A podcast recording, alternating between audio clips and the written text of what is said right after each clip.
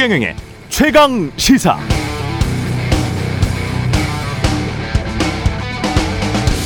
네, 정부는 상저하고라고 예상했습니다. 하반기는 좋아질 것 같다. 추경호 경제부총리는 올해부터는 물가도 좀 잡힐 거다. 전년 대비 물가 상승률도 낮아질 것이다. 이렇게 예상했었죠. 기획재정부 차관은 두 달 전 최강 시사에서 지난해 성과에 기반해서 세수를 추정하는 것이기 때문에 법인세, 소득세도 큰 걱정이 없다. 큰 문제는 없을 거라고 했습니다. 그러나 1월 국세 감세가 전년 대비 7조 원. 1월 소비자 물가 상승률은 지난해 같은, 같은 기간 대비 5.2% 상승했습니다. 수출은 1년째 적자고 소비도 3개월 연속 감소, 설비 투자도 두 달 연속 줄어들었습니다. 윤석열 정부는 시작부터 법인세, 종부세 감세를 주창했고 한미 경제 안보를 강조했고 부동산 대출 등 각종 규제 완화했고 건설사들 건축비는 인상해줬고 미분양 아파트도 매입한다고 했고 원전, 방산, 인프라 수출로 수출 다변화를 꾀한다고도 했습니다. 성과는 아직 별로입니다. 미국으로부터 통화 수합은 외면당했고 전기차 보조금도 배제됐고 반도체도 보조금 받으려면 더 내, 내놓으라고 합니다. 반도체 등 수출 주력 분야를 원전이나 방산, 인프라 세 가지 다 합쳐서 해도 대체하는 건 불가능합니다. 규모 자체가 다르기 때문이죠. 임금 인상 억제하고 소주값 인상 막고 은행 대출 금리 인하 압박하면서 얼마나 버틸 수 있을까요? 구조적 경제 난국을 타개할 묘안은 없는 겁니까? 무능한 정권 교체 이게 윤석열 대통령 후보의 구호였습니다. 스스로의 유능함을 입증할 절호의 기회입니다. 네, 안녕하십니까. 3월 3일 세상에 이익이 되는 방송 최경령의 최강시사 출발합니다. 저는 KBS 최경령 기자고요. 최경령의 최강시사 유튜브에서도 실시간 방송하고 있습니다. 문자 자면은 짧은 문자 50원, 기본자 100원이 드는 샵 9730 무료 콩어플 많은 이용 부탁드리고요. 오늘 최강시사 공영방송 50주년 특집 대한민국의 길을 묻다 강기정 광주시장 만나보고요. 미국 반도체 보조금 논란 관련해서 반도체 애널리스트 1세대입니다. 전병서 중국 경제금융연구소장과 이야기 나눠보겠습니다. 뉴스는 쉽니다도 준비되어 있습니다.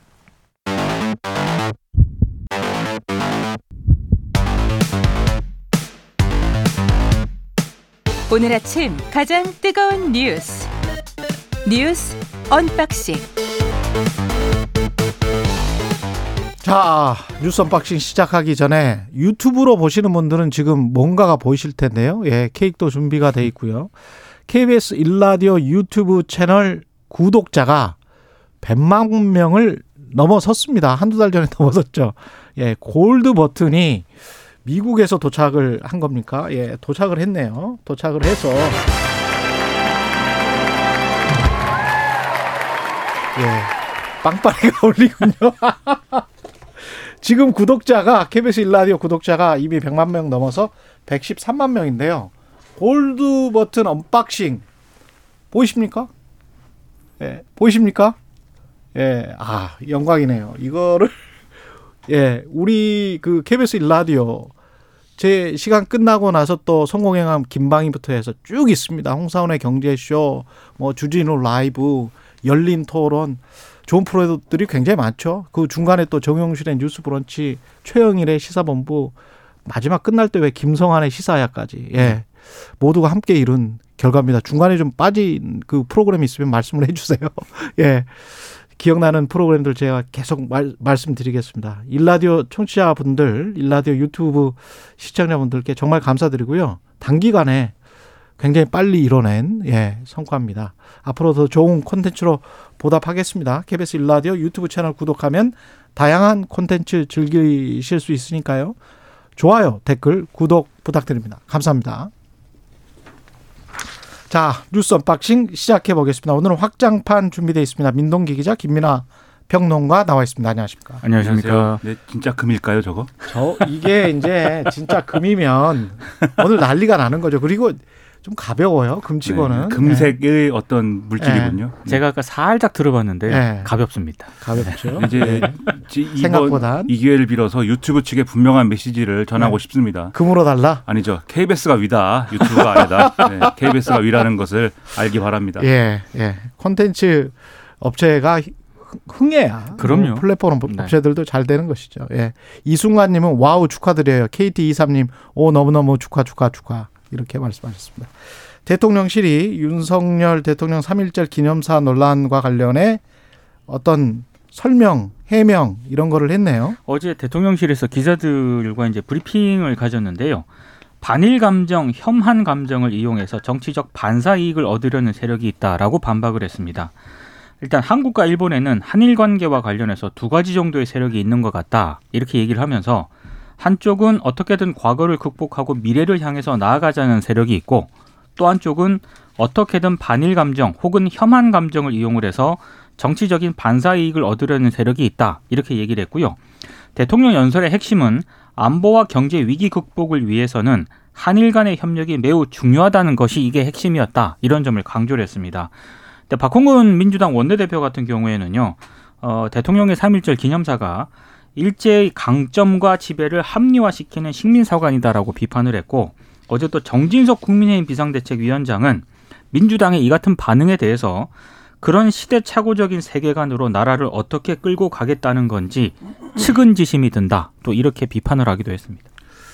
참 뭐라고 해야 될지 모르겠습니다. 이게 기랑이라고 하죠. 네. 전혀 만나는 맞습니다. 지점이 없습니다. 네, 예. 그렇습니다. 그리고 이제 이 3.1절 기념사에 대한 비판을 이제 뭐 언론이나 시민들이 이렇게 했을 때는 그게 뭐 반일 감정을 이제 뭐 활용해 가지고 어떤 반사이익을 얻으려는 세력에 편승한 게 아니고 이러한 기념사를 보면서 자연스럽게 드는 의문이라는 게 있고 그 의문에 대한 얘기를 하는 거거든요. 그리고 우선적으로 거기에 대해서 이제 설명을 하고 그런 것이 중요한 것이지 갑자기 반사이익 얘기를 왜 하는지 의문입니다. 이런 이제 얘기를 예를 들면 지지자들이나 또는 인터넷에 있는 어떤 뭐 극단적인 어떤 정치관을 가진 분들이 뭐 할 수는 있겠지만 대통령실이 이렇게 얘기하는 거는 그렇게 이제 전 정권에 대해서 비판을 많이 했던 일- 일종의 편가르기식 이 개념인 것이고 그런 정치 효과를 노리는 거거든요. 그래서 제가 볼 때는 이제 국민 통합을 우선해야 되는 대통령실의 해명으로는 아주 적절치 않은 것이고 자꾸 이제 이 우리 정치가 어떤 문제되기에 대해서 이런 식으로 반응을 하니까 이걸 또 이게 이상한 어떤 현상으로 막 벌어지지 않습니까? 어떤 사람이 자기 3일절인데 자기 아파트에다가 일장기를 막 걸잖아요. 그리고서는 막 세종시에서 네. 예. 그래서 저는 뭐 일장기 걸은 것도 이상한 일이지만 그분이 이제 그 주민들이 주민들의 반발에 대해서 했다는 말도 이제 웃긴데 쉽게 말하면은 당신들은 뭐 민주당 지지자냐라는 식의 얘기를 했다는 거예요. 그 무슨 상관입니까? 아무 상관이 없지 않습니까? 그 이런 거를 오히려 이런 일을 없도록 만들고 국민을 통합하려는 노력을 해야 되는데 이게 편가르기다 이게 뭐 여러모로 이해가 안 되는 해명을 또 한 겁니다. 지난번에 제가 3.1절의 오프닝에서도 말씀드렸습니다만 3.1절 그 선언문을 좀 같이 읽어봤었잖아요. 네. 근데 그때 비폭력 무저항 그 어떤 그 시대에 맞춘 그리고 정말 어떤 어떤 저항도 없이 그냥 만세만 부른 거예요. 그렇죠. 그렇죠? 그리고 비폭력적이었고 근데 일제가 당시에 우리 선조들을 죽인 죽인 사람들만 7천 명이 넘습니다. 음. 7천 명이 넘어요. 학살 아닙니까?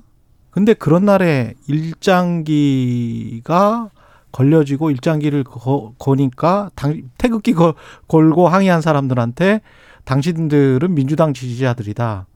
이게 무슨 사고 방식인지 모르겠어요. 그러니까 저는 예. 이제 대통령실의 해명도 안타깝고 음. 어, 3.1절 기념사와 관련해서 이게 친일이다 뭐 이런 논란이 벌어지는 것 자체가 안타까운데 사실 한일 관계는 외교 관계지 않습니까?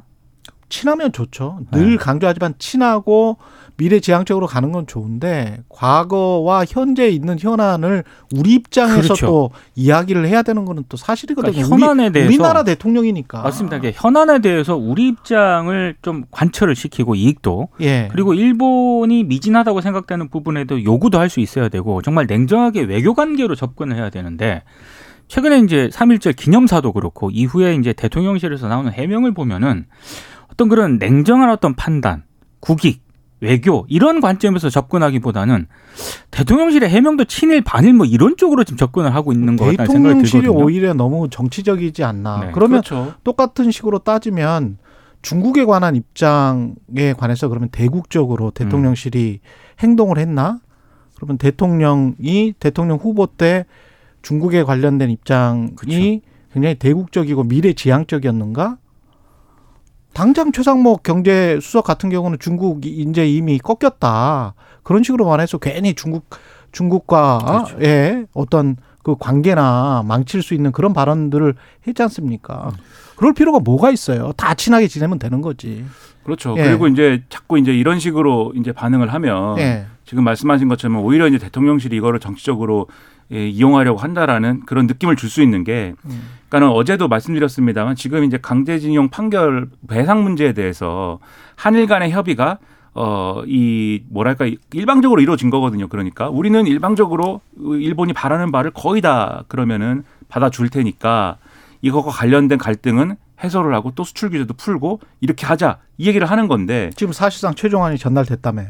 그리고 네. 일본 일본은 거기에 대해서 별로 반응하지 않는 상황 속에서 그러한 상황에 대한 비판이 나올 수밖에 없는 거고 그 비판을 의식하다 보니까 삼일절 기념사 이렇게 되는 거고 그래서 이제 바- 이 어떤 비판을 받는 건데 거기에 대해서 뭐 비판하는 사람들에게 당신은 당신들은 반일 감정에 지금 반일 감정에 편승해 가지고 어 평가르기 하는 거 아니냐 이렇게 나오면 오히려 그게 정치적인 반응인 것이죠. 저는 모든 것을 좀 국민들에게 투명하게 설명을 해주고 정확한 맥락을 전달해줘야 국민들이 판단을 하는 것이지 이렇게 정치적으로 막 맥락을 다 흐트러뜨리고 다른 사람 핑계 대고 남 탓하고 뭐 이런 것은 그만했으면 좋겠습니다. 그리고 정부가 경제 형벌 규정을 대폭 완화시키기로 했습니다. 이거는 3부에 이정원 국무조정실 차장이 나와서 이야기를 하긴 할 텐데 간단하게 내용을 좀 소개해 주시죠. 그러니까 이제 기획재정부를 비롯해서 관계부처가 어제 발표한 내용인데요. 지금은 정부가 그 시장 지배적 지위의 남용 행위에 대해서 어, 형벌을 부과하도록 되어 있거든요. 예. 근데 이제 앞으로는 형벌 부과에 앞서서 시정 명령과 같은 행정 제재를 먼저 내리도록 하겠다는 거고요. 예. 그리고 이걸 이행을 하면 형벌을 부과하지 않겠다. 이런 쪽으로 이제 바꾸겠다는 겁니다. 그리고 이제 주식 처분 명령 같은 경우에도 이 주식 명- 처분 명령을 받고도 의결권을 행사한 경우에는 형벌을 부과를 하되 기존에는 3년 이하 징역, 2억 이하 벌금이었는데 이거를 2억 이하 징역, 1억 5천만 원 이하 벌금으로 낮추겠다라는 겁니다. 그리고 이제 오염 물질을 법으로 배출하거나 폐기물을 불법 처리했다가 금고 이상의 형을 선고받고 법 형 집행이 끝난 지 3년 내 같은 죄를 지으면 지금은 무기 또는 5년 이상의 징역을 내렸거든요. 근데 앞으로는 이 형벌 조항을 폐지하는 쪽으로 지금 논의를 진행시키겠다. 이제 어제 이렇게 발표를 했는데 너무 이거 친기업적 아니냐라는 비판이 언론에서는 좀 제기를 하고 있어요. 워딩도 경제 형벌이라는 게 기업 형벌이겠죠. 기업 형벌. 그렇죠. 예. 이게 사실 예고됐던 네. 반대 윤석열 대통령도 그렇고 대통령실도 그렇고 사실 이러한 방향으로 법을 좀 손질하겠다라는 의사를 계속 거듭 밝혀왔어요. 음. 근데 그때마다 이제 여러 가지 논란이 있었고 결국은 이제 실제로 하는 단계로 지금 들어가 있는 건데, 그러니까 전반적으로 볼 때 이제 지금 말씀하신 것처럼 경제 형벌이 아니고 기업 형벌을 완화해 주는 것이냐.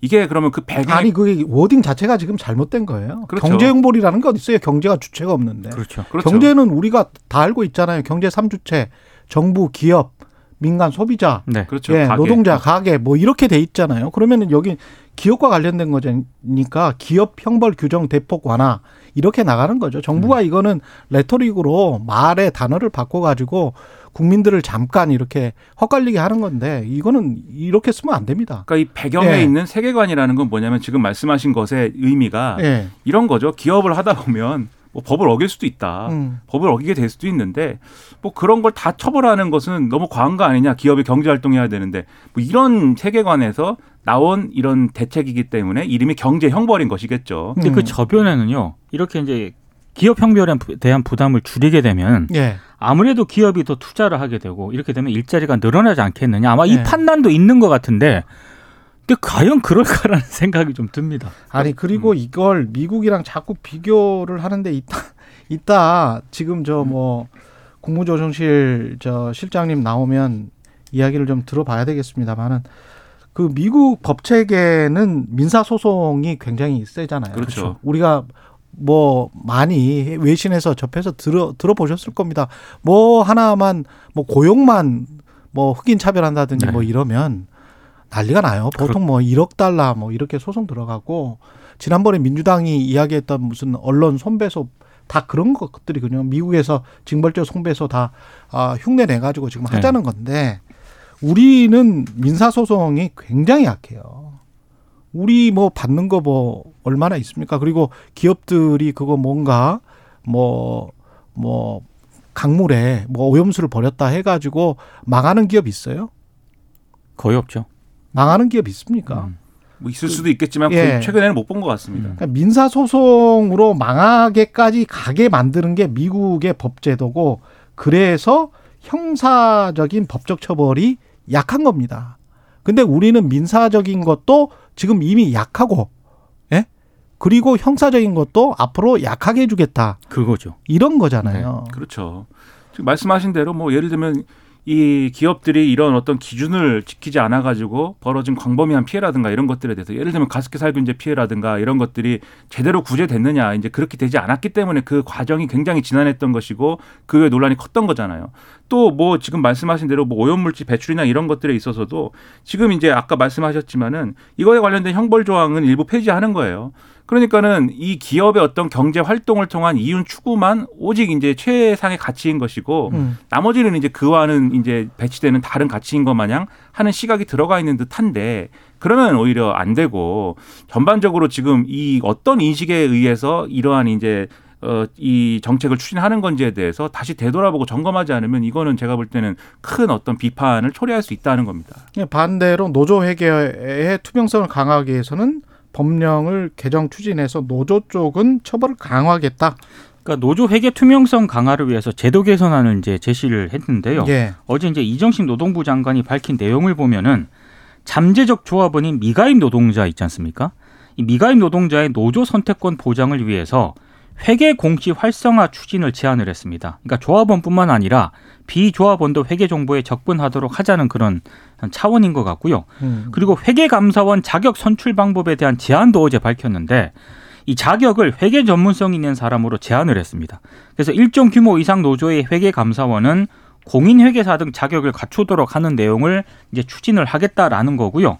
그리고 좀 제가 봤을 때 좀 아 이거 좀 특징적이다라고 봤던 게 노조의 노동 삼권 침해 행위를 규제해야 한다고 또 제안을 했거든요. 예.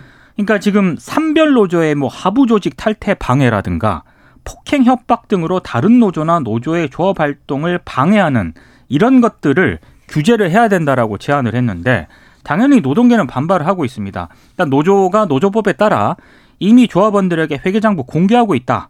마치 노조 회계가 불투명한 것처럼 호도하려고 정부가 무리수를 둔다라고 비판을 하고 있고요. 또 하나는 노동부가 노조의 일부 불법 부조리만 부각을 시킨다라고 또 비판을 하고 있습니다. 노조의 불법 부조리보다 최소 다섯 배 넘게 접수가 된 사용자의 불법 부조리 신고에는 눈을 감고 있다. 이렇게 비판을 하고 있습니다. 그러니까 이제 그 윤석열 대통령이 이제 어떤 가지고 있는 경제관이나 이런 것들에 대한 우려가 대선 기간에 제기가 됐을 때 대통령이 후보 시절에 이제 그렇게 얘기를 했습니다. 그리고 이제 대통령 되고 나서도 마찬가지고 그렇죠.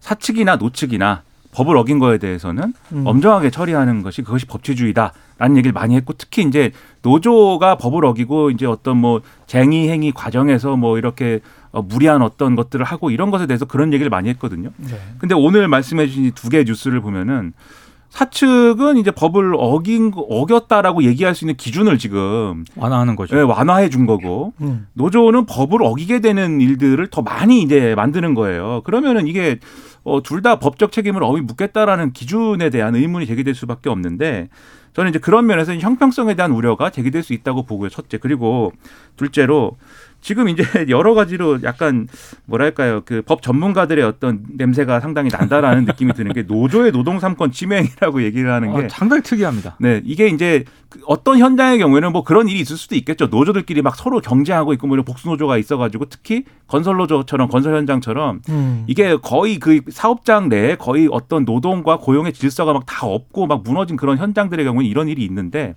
대부분의 이제 사업장들 좀 이제 일상적으로 우리가 출퇴근하고 뭐 이렇게 장기적으로 고용이 유지되는 그런 사업장들의 경우에는 그 내부에 이제 복수노조가 존재하더라도 서로 뭐 고용 노동 삼권을 침해하고 뭐 이런 구조는 아니지 않습니까?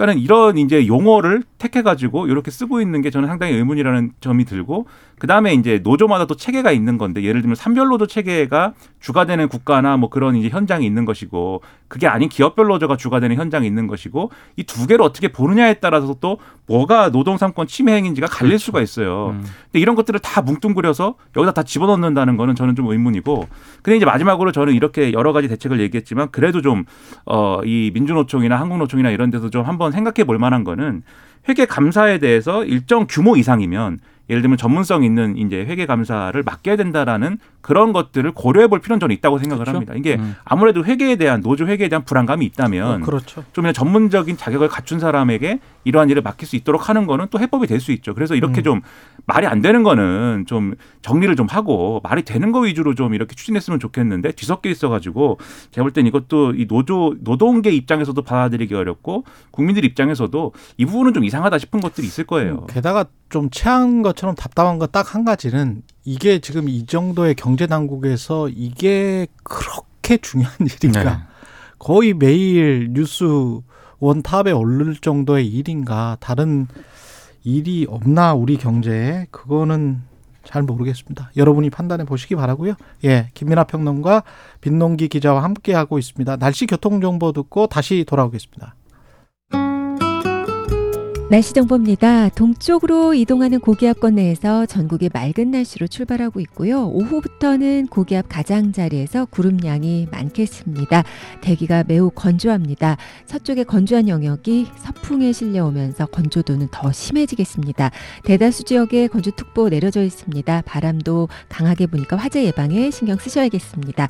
오늘 특히 강원 산지의 바람이 매우 강하게 불겠습니다. 오늘 낮 기온은 서울 11도까지 오르겠고 강릉 17도, 대구 16도 등 9도에서 17도 분포를 보여서 온화하겠습니다. 낮부터 남서풍이 불면서 당분간 예년 기온은 웃도겠고요. 일요일에는 서울의 낮 기온이 15도까지 올라서 이번 주말 동안 예년 기온을 크게 웃돌면서 완연한 봄 날씨가 예상됩니다.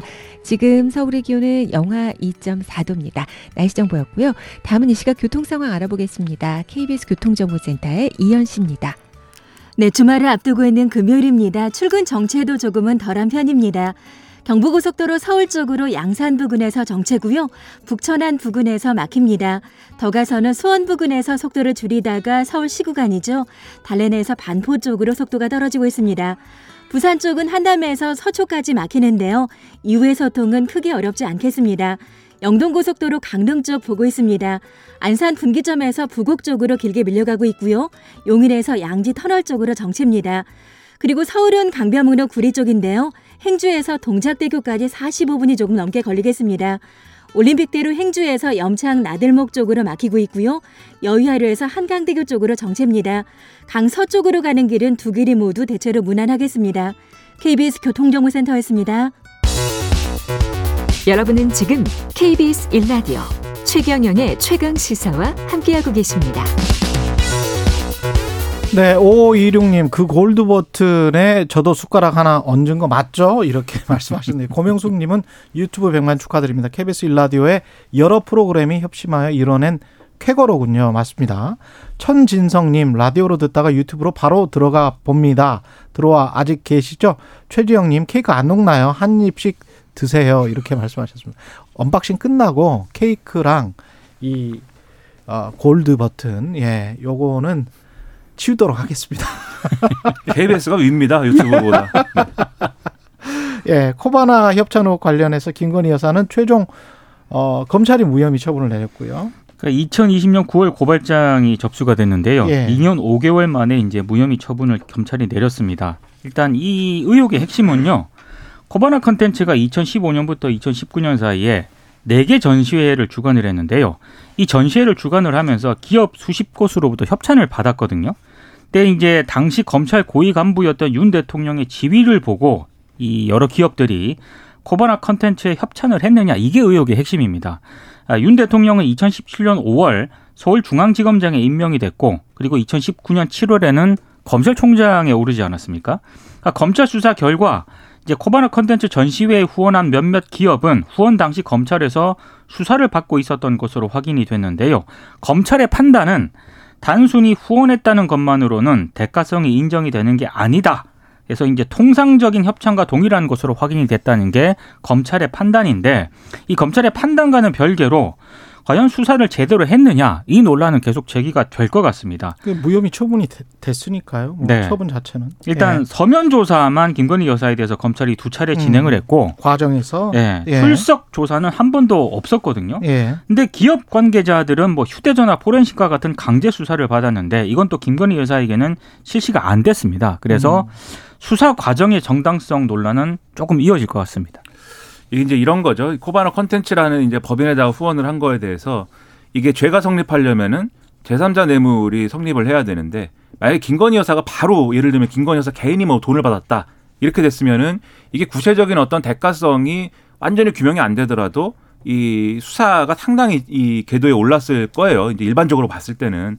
근데 그게 아니고 코마라 컨텐츠에 후원한 거에 대해서는 제3자 뇌물이 성립을 해야 되는데 그러려면 이제 그 부정한 청탁이 있어야 되는 거거든요. 늘 뭐 제3자 뇌물에 대해서 말씀드리지만. 근데 검찰 얘기는 그걸 못 찾았다. 부정한 청탁을 못 찾았다라는 거고 그 부정한 청탁이 예를 들면 기업인들의 뭐 휴대전화나 이런 데서 나왔으면은 또 뭐 열심히 했겠는데 그러지 않았기 때문에 아, 그걸 못 찾고 김건희 여사도 우리는 뭐 수사를 이 정도 선에서 끝냈다. 이게 이제 무혐의 처분의 어떤 설명입니다. 그렇죠. 예. 그러니까 뭐 이걸 뭐 어느 정도로 볼 거냐는 뭐 청취자 여러분 이제 판단하셔야 될 것 같고 뭐 음. 무혐의 처분이 됐다라는 거에 대해서는 뭐 어, 그렇게 된 거니까 이상의 이제 법적인 처분이나 이런 것들이 이어지지 않는다라고 이제 봐야 되겠죠. 뭐 다른 사건들의 형평성 관련해서는 언론들이 좀 보도를 하고 있는 것 같고요. 네.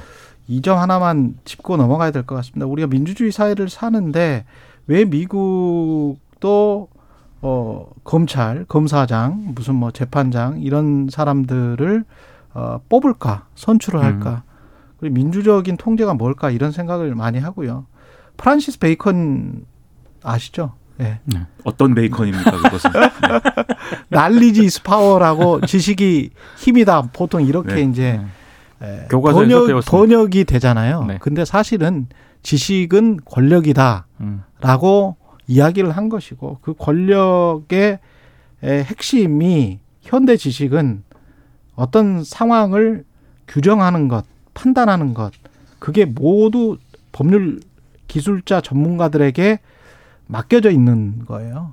특히 우리나라는 그런 현상이 굉장히 좀 특이하게도 거대하게 발달한 나라기 때문에 민주적 견제라는 게 물론 잘못 가면 포퓰리즘으로 갈 수 있습니다만은 이게 다른 나라에 비해서는 많이 미치지 못하고 검찰이 이렇게 불기소하고 무혐의다 그러면 끝이에요. 아무것도 할 수가 없어요. 그렇죠. 예. 이게 기소 독점주의인데 글쎄요. 잘 판단을 해 보시기 바랍니다. 이게 진짜 민주주의를 하고 있는 건지 어, 어떤 판정하고 해석하고 규정하는 모든 힘이 어떤 특정 소수 집단 선수, 선출되지 않는 권력에게 에, 다 맡겨진 건지 그 전문가들이 양심껏 지금 하고 있는 것인지 그거는 국민들이 판단을 해보십시오. 국민의힘 전대 합동 연설회가 어, 종료가 됐고요. 4일부터 모바일 투표 내일부터 시작하는군요. 네, 어제 이제 종료가 됐습니다. 근데 뭐 주장하는 바들은 거의 비슷합니다. 근데 다만 이제 안철수 후보 같은 경우에는 윤 대통령 측근 비판을 또 최근에 재개를 해서 그게 조금 눈길을 끌고 있는데요. 특히 이제 정순신 사태를 거론을 하면서 누가 이런 추천을 해서 대통령께 부담을 드렸는지 책임을 물어야 한다. 그러니까 대통령실에 조금 나를 세우는 게 아, 지금까지와는 다른 어떤 그런 모습이었습니다.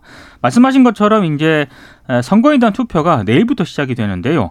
일단 마지막 방송 토론이 오늘 예정이 돼 있거든요. 그걸 마친 후에 내일부터 이틀간 모바일 투표로 진행이 되고요.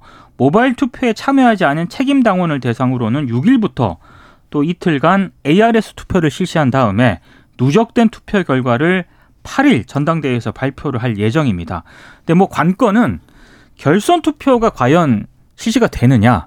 일단 뭐 김기현 후보 같은 경우에는 압도적인 어떤 그 1차 투표에서 본인이 과반을 넘어서 이제 결선 투표는 없다. 이렇게 강조를 하고 있고 천하람 후보 같은 경우에는 뭐 본인과 김기현 후보가 아, 결선 투표 간다. 이렇게 얘기를 하고 있는데 뭐 어느 후보의 말이 맞을지는 조만간 결판이 날 것 같습니다.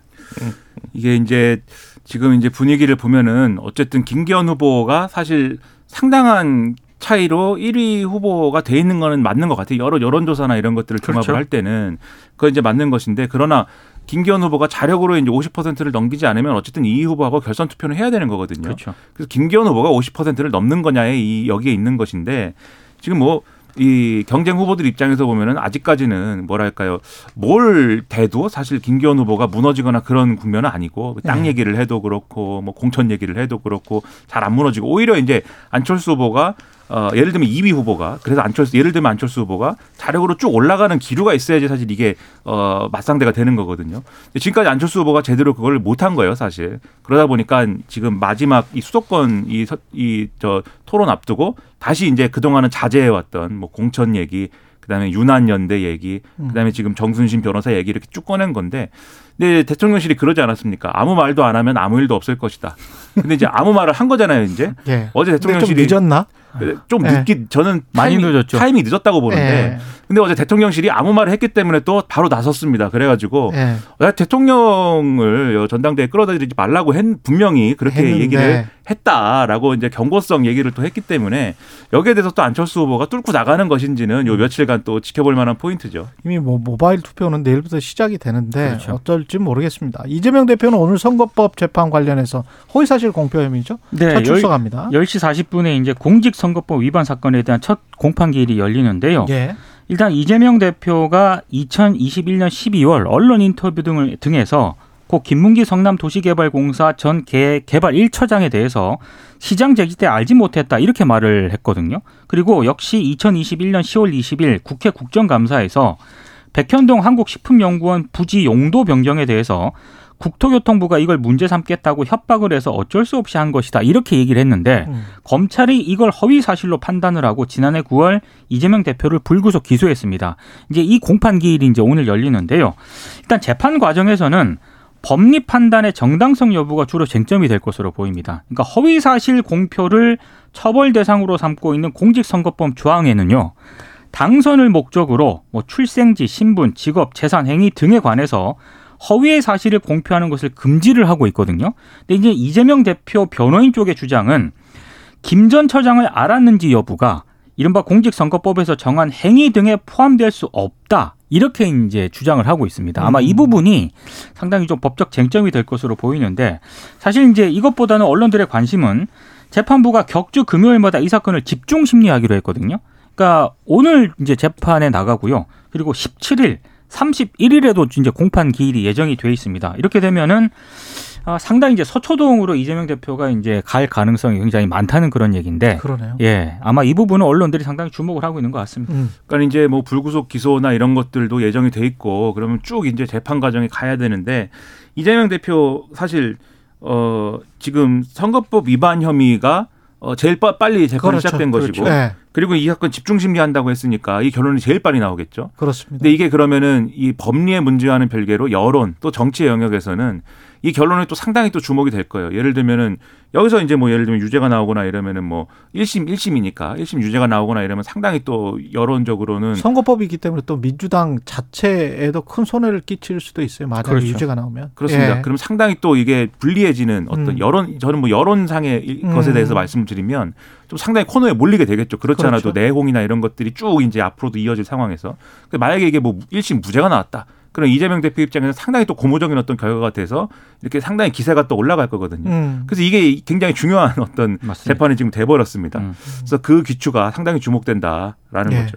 그리고 이 뉴스는 마지막으로 꼭 전해드려야 되겠네요. 민주당 의원들이 해외 워크숍을 지금 베트남으로 간다고요? 어제 떠났습니다. 2박 아, 3일. 가, 버렸어요 네. 베트남 하노이로 2박 3일 오고 2박 3일? 떠났고요.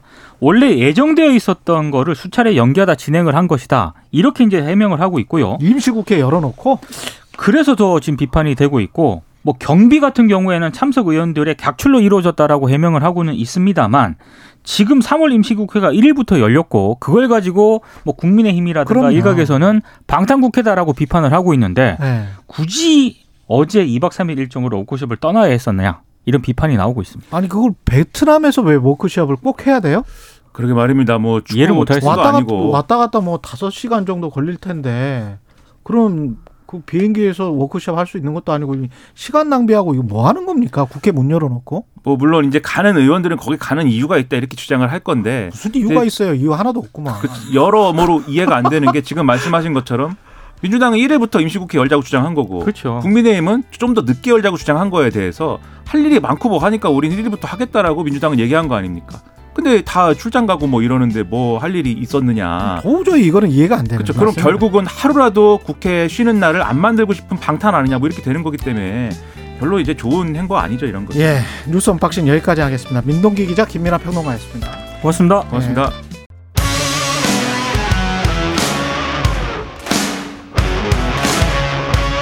오늘 하루 이슈의 중심 최경영의 최강 시사.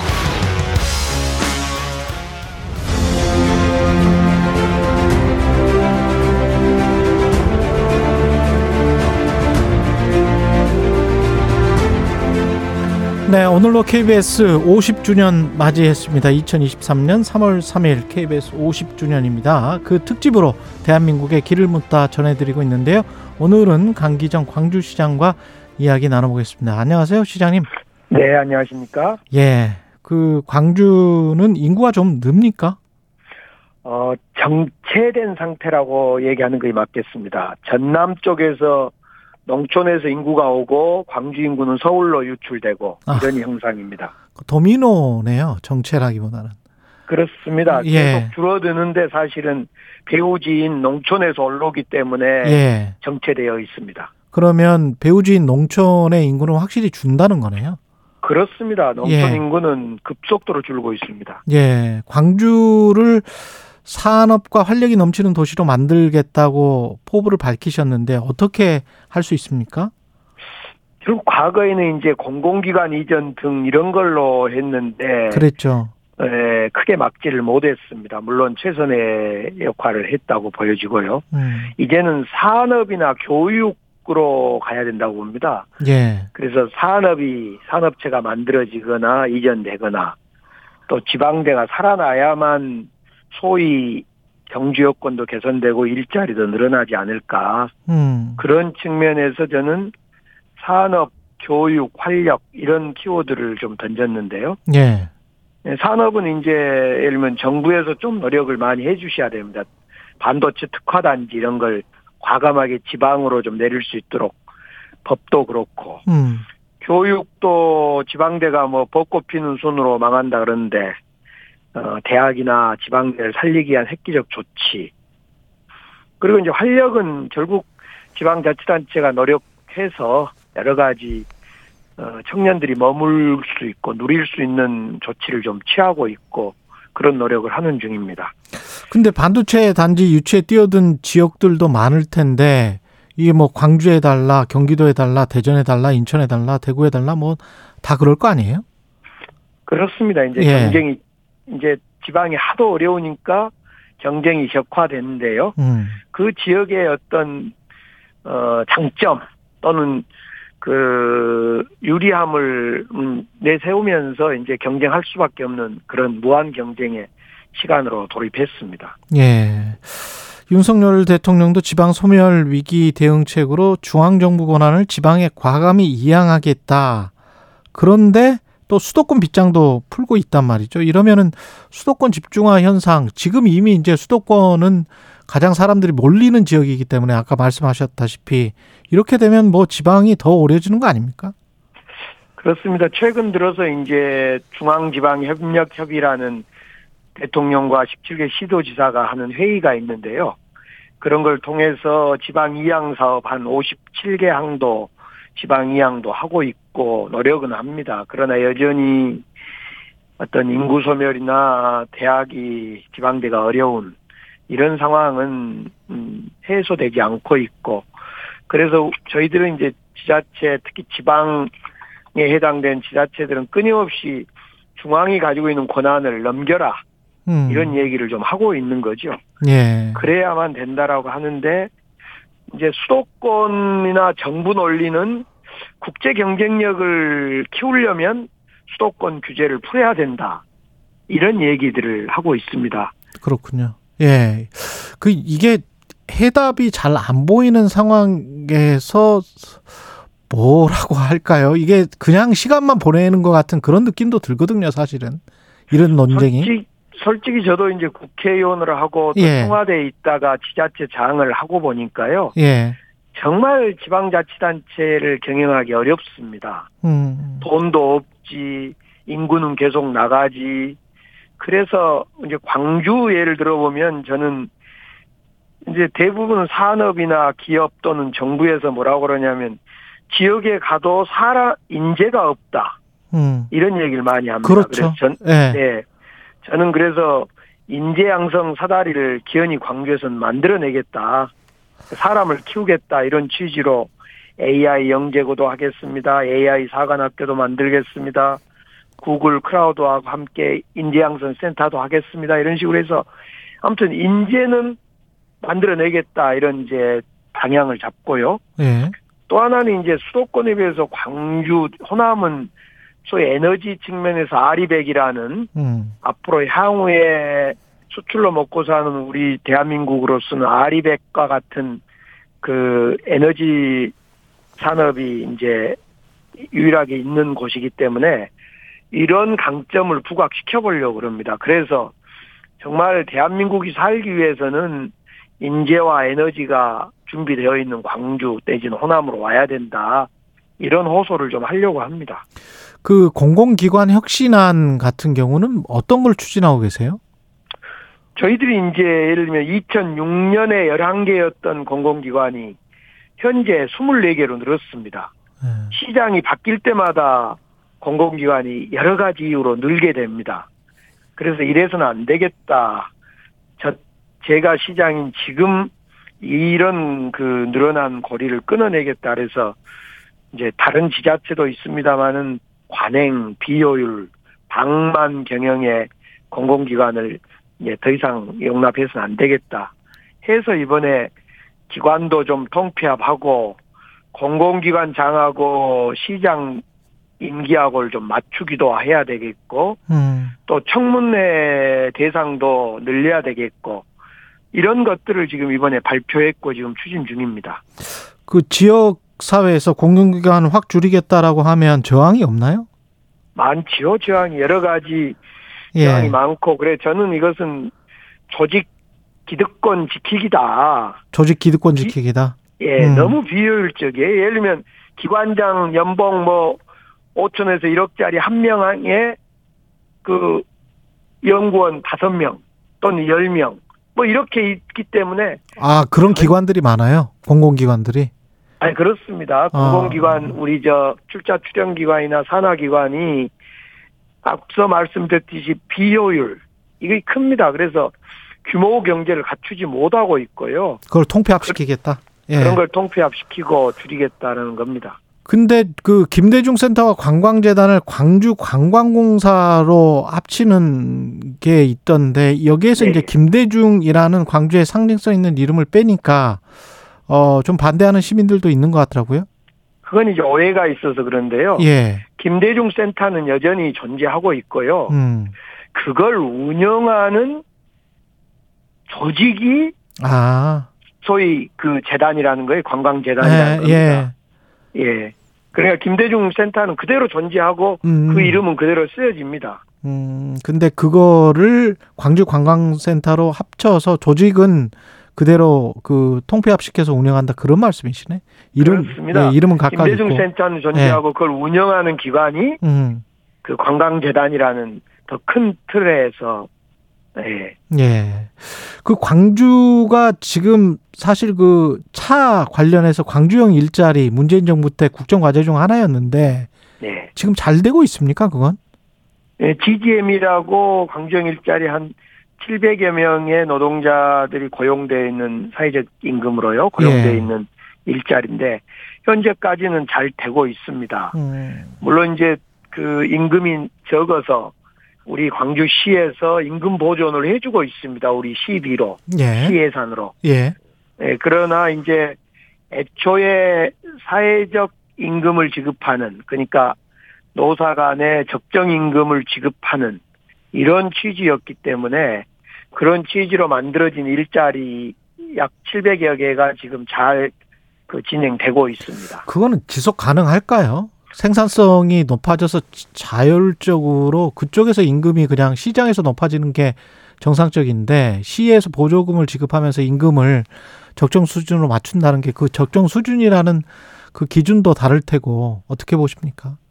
이제 GGM의 지속 가능성 문제는 예. 현재까지는 애초에 계획대로 잘 되고는 있습니다. 예. 그렇기 때문에 이제 이 GGM이 살아나려면 신차, 그러니까 새로운 종류의 차가 생산될 수 있도록 이제 이 그 현대하고 함께 협력해서 계속 신차가 들어와 줘야만 지속 가능성이 있다 이렇게 볼 수 있고요. 예.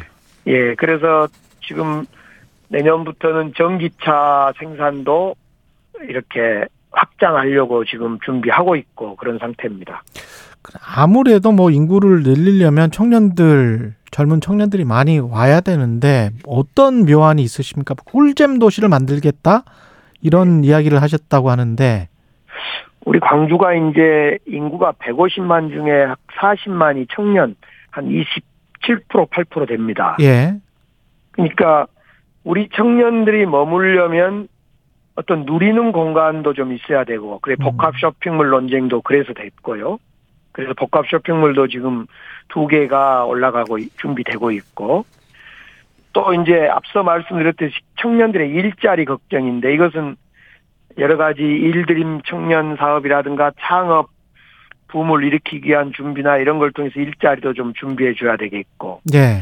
결국 즐거운 도시를 만들어줘야 됩니다. 그래서 문화 콘텐츠 익사이팅한 공간을 좀 많이 만들어 보려고 합니다. 그렇군요. 결국은 청년들이 지역에 일자리가 있거나 즐길 수 있어야 되는데 예. 음.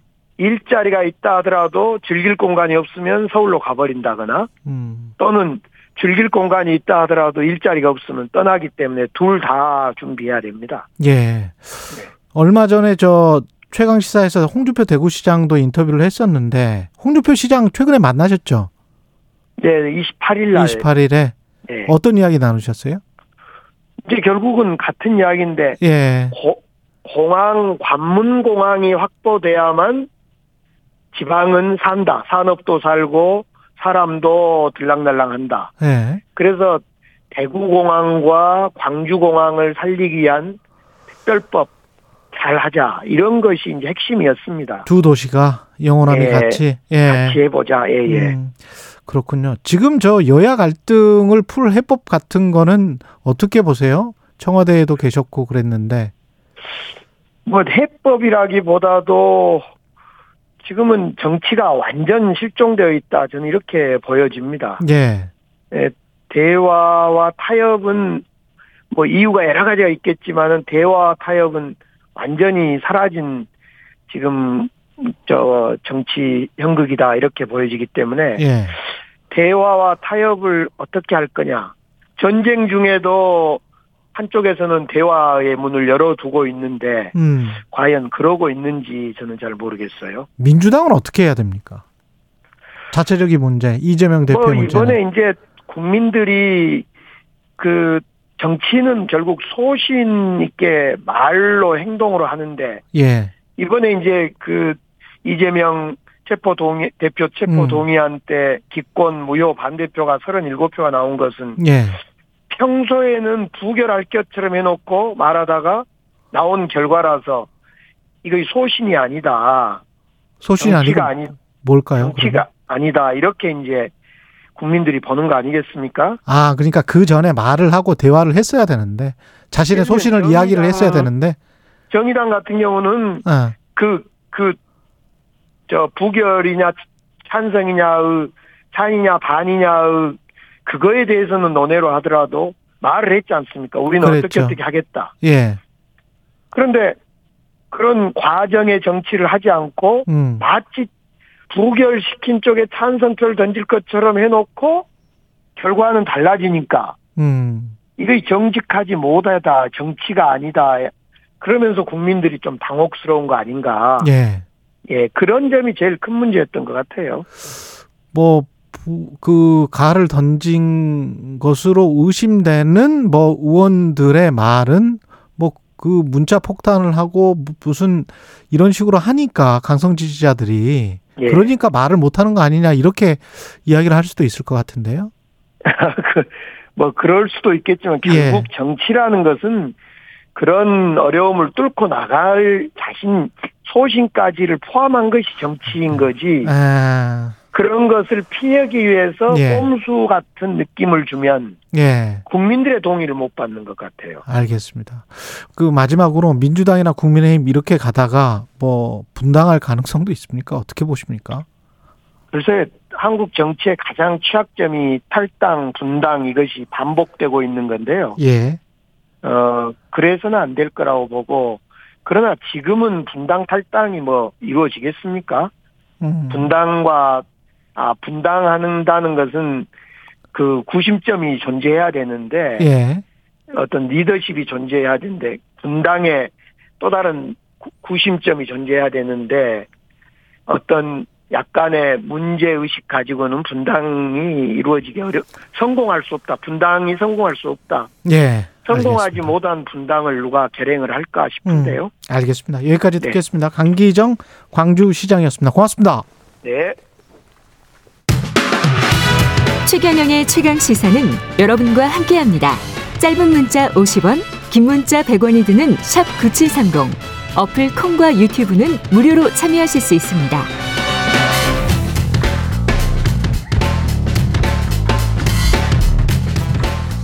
네, 제가 어제 오프닝에서 말씀드렸던 내용 기억하십니까? 전 세계 반도체 기업들, 특히 우리나라 반도체 기업들, 미국 횡포에 많이 힘들어질 것 같은데요.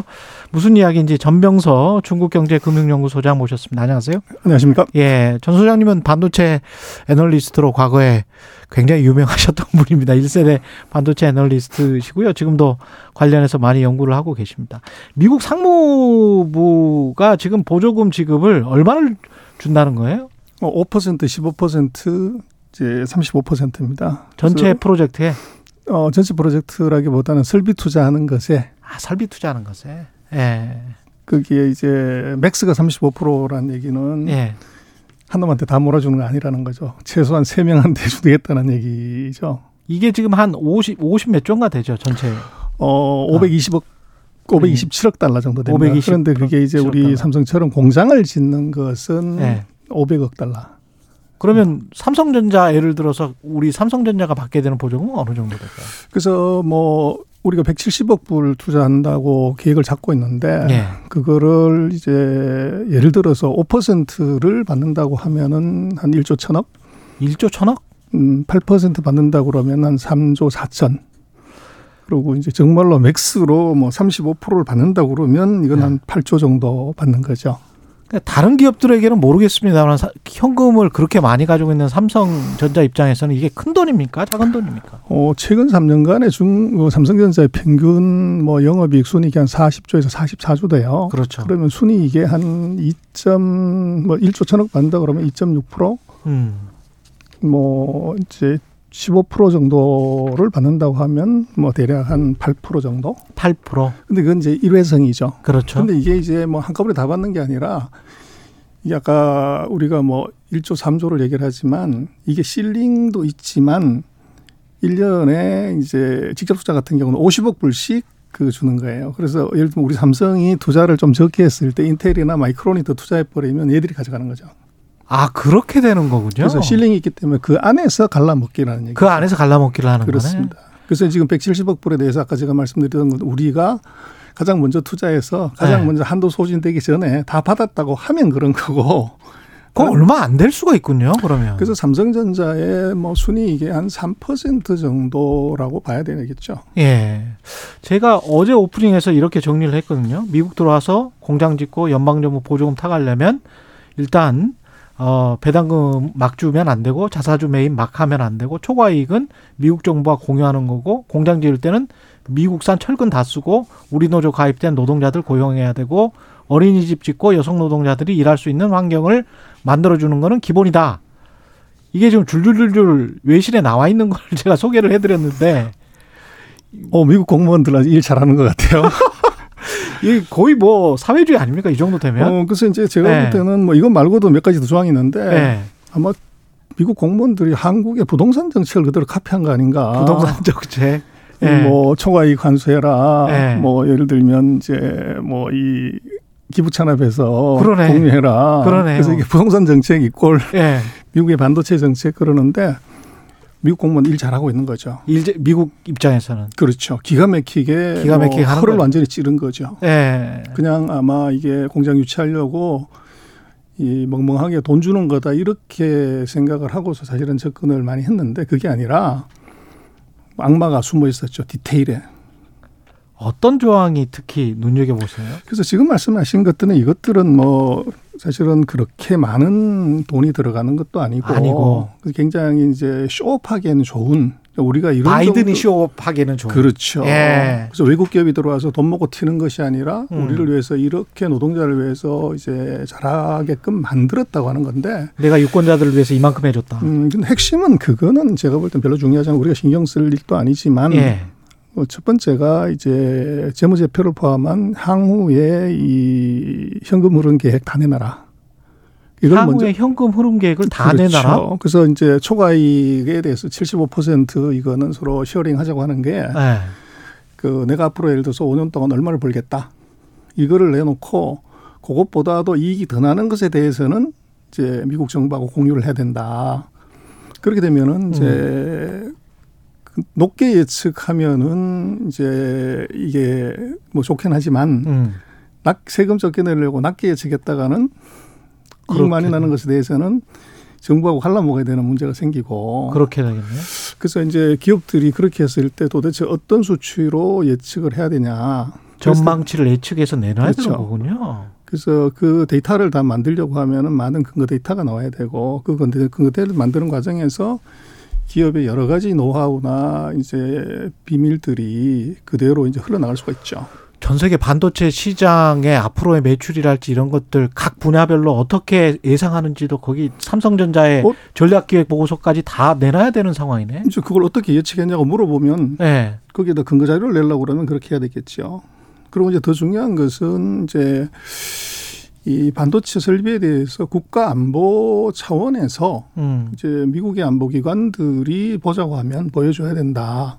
이제 그런 조항이 들어가 있죠. 그래서 이제 미국은 뭐 그렇습니다만은 중국은 지금 반도체를 심장이다 이렇게 표현했어요. 예. 시진핑이. 근데 바이든 대통령은 안보라고 표현을 했어요. 음. 그러다 보니까 사람의 심장 이거 가장 중요하기 때문에 가장 중시해야 된다는 거고 미국은 안보라 그러면 이것은 어떤 조건보다도 최우선 조건이기 때문에 이 공장의 오퍼레이션이나 공장에 관한 여러 가지 이제 뭐 노하우 뭐 이런 것들이 이것이 미국의 안보라고 걸게 되면 이건 다 보여줘야 되는 거죠.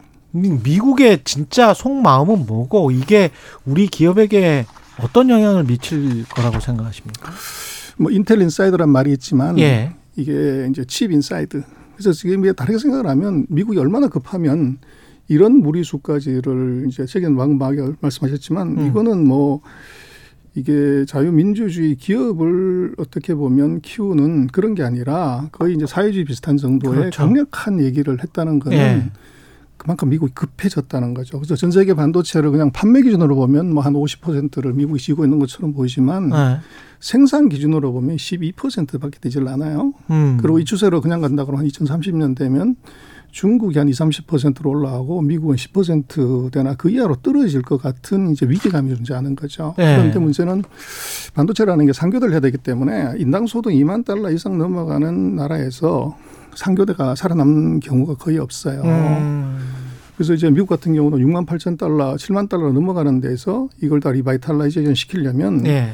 미국의 힘으로는 안 되는 거죠. 그래서 이제 거기에 대만과 한국이 이제 어떻게 보면 제가 볼 때는 뭐 뻐꾸기가 탁란한다고 그러지 않습니까? 예. 이제 다른 집에다 그렇죠. 알 낳아가지고 하는 것처럼 음. 그래서 미국은 자기 힘으로 지금 안 되는 반도체 생산을 양자를 들여서 음. 이걸 갖고서 이제 내재화하겠다는 거죠. 그럼 우리한테는 좋습니까? 아니면 나쁩니까? 양날의 검입니다. 양날의 검입니까? 그래서 미국과의 외교나 이런 측면에서는 굉장히 좋은 관계지만 이것이 미국이 정말로 절절히 원하는 것을 우리가 제공하기 때문에 좋은 칼이긴 한데 예. 문제는 이게 공장은 보조금 많이 주는데 짓는 것이 아니라 공장은 이건 소비자가 있는 시장 가까운 데 짓는 게 답이죠. 그렇죠. 근데 전 세계 반도체를 보면 63%가 아시아가 소비를 해요. 음. 그 중에서 31%가 이제 중국이 소비를 하고 있고. 예.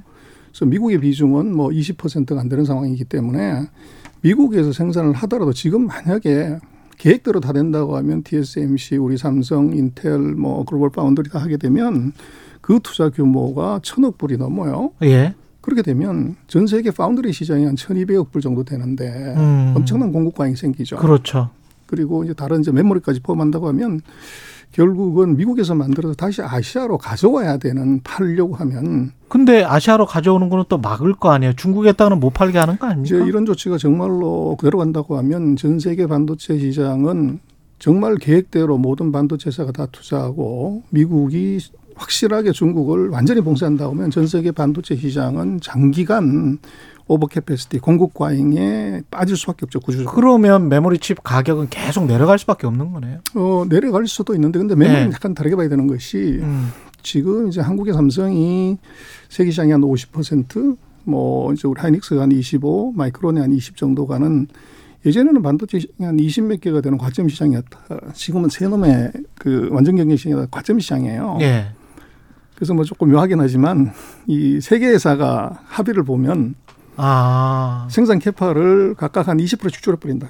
예. 그러면 60% 떨어진 반도체 가격이 몇 배가 바로 틀 수가 있어요. 예. 그래서 생산량 두 배 늘려가지고 매출액 두 배 올리는 것보다도 생산 캐파를 20% 줄여가지고 단가를 두 배 올려버리면 음. 이게 수입은 똑같죠. 그래서 그럴 수 있는 가능성이 지금 메모리는 음. 그게 있어요. 그래서 지금 뭐 많은 걱정이 이제 반도체 가격 떨어지는 거, 디램 가격 떨어지는 예. 것 때문에 뭐 고민도 많이 하지만 제가 볼 때는 지금 삼성의 전략은 아까 말씀하신 cash flow가 아직 여유가 있는 삼성의 설비 투자 확장 전략은 예. 이건 삼등 죽이기다. 삼등 죽이기다. 삼등 죽이기다. 삼등 죽이기. 그래서 반도체는 생산량이 두 배가 되면 원가가 33% 정도 떨어지는 learning curve 이것도 적용하는데요. 뭐 예를 예. 들어서 100개를 만드는 회사하고 200개를 만드는 회사의 원가 차이가 이 200개 만드는 사람은 66이 되고 100개 만드는 사람은 이제 그 100이 되는 거죠. 예. 그런데 400개를 만드는 쪽은 33이 되는 겁니다. 와. 툭툭 떨어지는 거. 그래서 이제 예. 가격이 예를 들어서 그 캐파가 두 배가 되는 놈은 예. 가격이 30% 정도 떨어지더라도 음. BEP인데 그걸 캐파를 못 맞추는 쪽은 30, 30 계속 손실을 보는 거죠. 선입분기점 이하로 계속 그렇습니다. 내려가서. 그래서 만약에 지금 같은 추세가 그대로 지속이 된다고 하면 삼성은 BEP를 유지하지만 3등하는 마이크로는 계속적인 적자가 나게 되면 설비 투자를 할 수가 없죠. 그러니까 삼성의 전략은 그건데 미국의 생각은 다를 거 아닙니까? 근데 이제 미국은 문제는 마이크론 이외에 그 삼성을 이길 만한 메모리에서는 예. 대항마가 없다는 거죠. 아 그런 대항만은 없다. 그래서 지금 디램 가격에 반전을 시키려면 제가 볼 때는 삼성과 하이닉스가 생산량을 20%만 축소하면 예. 가동 줄이면 바로 반도체 가격은 반등합니다. 그래서 반도체 가격 지금 메모리 가격 이니셔티브는 음. 미국이나 미국 정부가 지고 있는 것이 아니라 삼성이 지고 삼성이 있는 지고 있다. 메모리 반도체 관련해서 말씀하셨는데 1분밖에 안 남아서 아 중요한 시간인데요. 미국이 중국을 지금 견제를 하려고 하는 건데 그러면서 우리와 대만을 쓰려고 하는 거 아닙니까 사실은? 그렇습니다. 근데 그 쓰다가 날이 달아버릴 수도 있는 거 아니에요? 우리 날이? 어, 충분히 그럴 수가 있는데요. 지금 예. 이제 우리로서는 굉장히 정말로 민감하고 중요한 단계인데 그래서 미국의 저 조치에서 우리가 뭐 반도체가 지금까지 보면 한국의 최고의 외교관이었단 말이에요. 예. 미국과 중국과의 관계에서. 근데 이것이 만약에 미국의 의도대로 된다면 우리가 봉이 될 수가 있는 거죠. 어. 그래서 이걸 어떻게 막을 거냐 하는 문제인데 그래서 지금 이번에 저는 그렇게 생각을 합니다. 제일 두려운 것은 미국이 한국의 기술을 이제 결국은 가져가는 문제가 생기는데 음. 그게 아까 말씀드린 것처럼 어, 미국의 뭐 정보기관이나 안보기관이 한국의 반도체 기술을 이제 보여달라고 그럴 때 아. 자료를 제출하는 이 문제가 가장 크죠. 그게 가장 크다. 근데 그 문제를 우리 같은 경우는 예를 법을 만들어서 반도체 기술 같은 경우는 다른 나라에 정보. 제공할 때는 정부한테 허가를 받아라. 알겠습니다. 정부가 나서야 되겠습니다. 전병서 중국 경제금융연구소장이었습니다. 고맙습니다.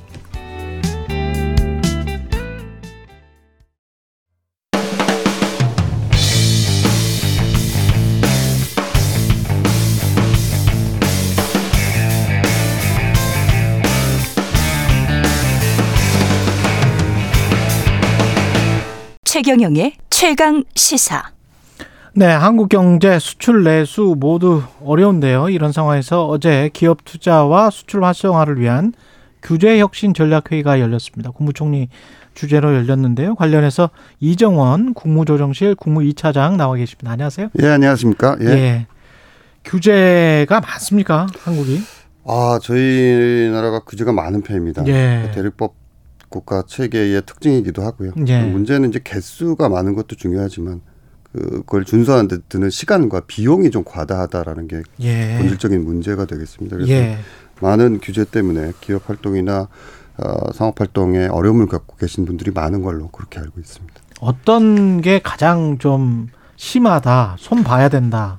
그 저희가 외국의 사례에 봤을 때는 별로 없는 규제들. 그러니까 예. 저희 나라 특성 특징이 뭐냐면 음. 수도권 규제 같은 것들이 굉장히 여러 가지 사정에 의해서 예. 지금 복합적으로 모여 있습니다. 뭐 아. 공장도 예. 식량재고 수도권 수질도 보호해야 되고 여러 가지 이유들 때문에 수도권 집중화를 좀 막기 예, 위해서 예, 예, 예. 예. 그런 상태의 수도권 규제들이 굉장히 많이 또 있고요. 예. 그런 것들이 특징이 되고 분야별로는 이제 뭐 저희 항상 얘기하는 노동 규제라든가 예. 뭐 환경 규제라든가 이런 것들이 굉장히 많이 어, 있습니다. 우리나라 그런 게 좀 많군요. 예, 예. 구체적으로 좀 설명을 해 주시겠습니까? 어떤 방식으로 규제를 혁신해 나가실지? 저희가 예. 생각하는 규제 혁신에 윤석열 정부가 추진하는 거는 규제 혁신이 곧 성장이다 이렇게 보고 있습니다. 예. 그러니까 저희가 이 경제가 지금 어렵지 않습니까? 예. 뭐 세계 경제 자체가 지금 뭐 어려운 상황에서 이걸 극복할 수 있는 방법은 저희가 규제 혁신을 통한 경제 성장 음. 이거를 해야지 저희가 이 위기를 극복을 할 수 있다는 그런 마음 자세로 예. 규제 혁신을 추진을 하고 있습니다. 구체적으로 산별로 좀 이야기를 해주시면 예, 훨씬 예. 편할 것 같습니다. 예. 어제 그 저희가 회의했던 것 중에 큰 테마는 두 가지입니다. 처음에는 저희가 신시장, 신산업 이거를 저희가 개척을 해야지 저희 앞으로 먹고 살 미래 먹거리들이 성장 동력이 확보가 됩니다. 그래서 예. 메타버스라든가 뭐 바이오 헬스라든가 예. 이런 것들에 대한 원칙과 기준 이런 것들을 좀 제시를 해 드려야지 어. 저희 산업이 로드맵이라고 그러죠 흔히 예. 그런 것들이 같이 맞춰서 발전이 되지 않을까 싶어서 예. 그런 방안들을 일단 크게 제시를 했고요. 예. 두 번째는 미래 먹거리는 그렇고 당장 현실적으로 닥친 문제들. 그러니까 기업이 공장을 짓고 투자를 하- 해서 공장을 짓고 있는데 규제들이 걸리는 것들이 있습니다. 예. 그런 것들을 안전 장치를 다 확보한 다음에 해결을 해서 직접적인 투자가 일어나도록 예. 한 아홉 군데 이 저희 전국 지역을 어. 규제를 해제를 해서 투자가 한 2.8조 원 어. 일어나도록 직접적인 투자입니다. 그런 것들을 효과를 보게 개선을 했고요.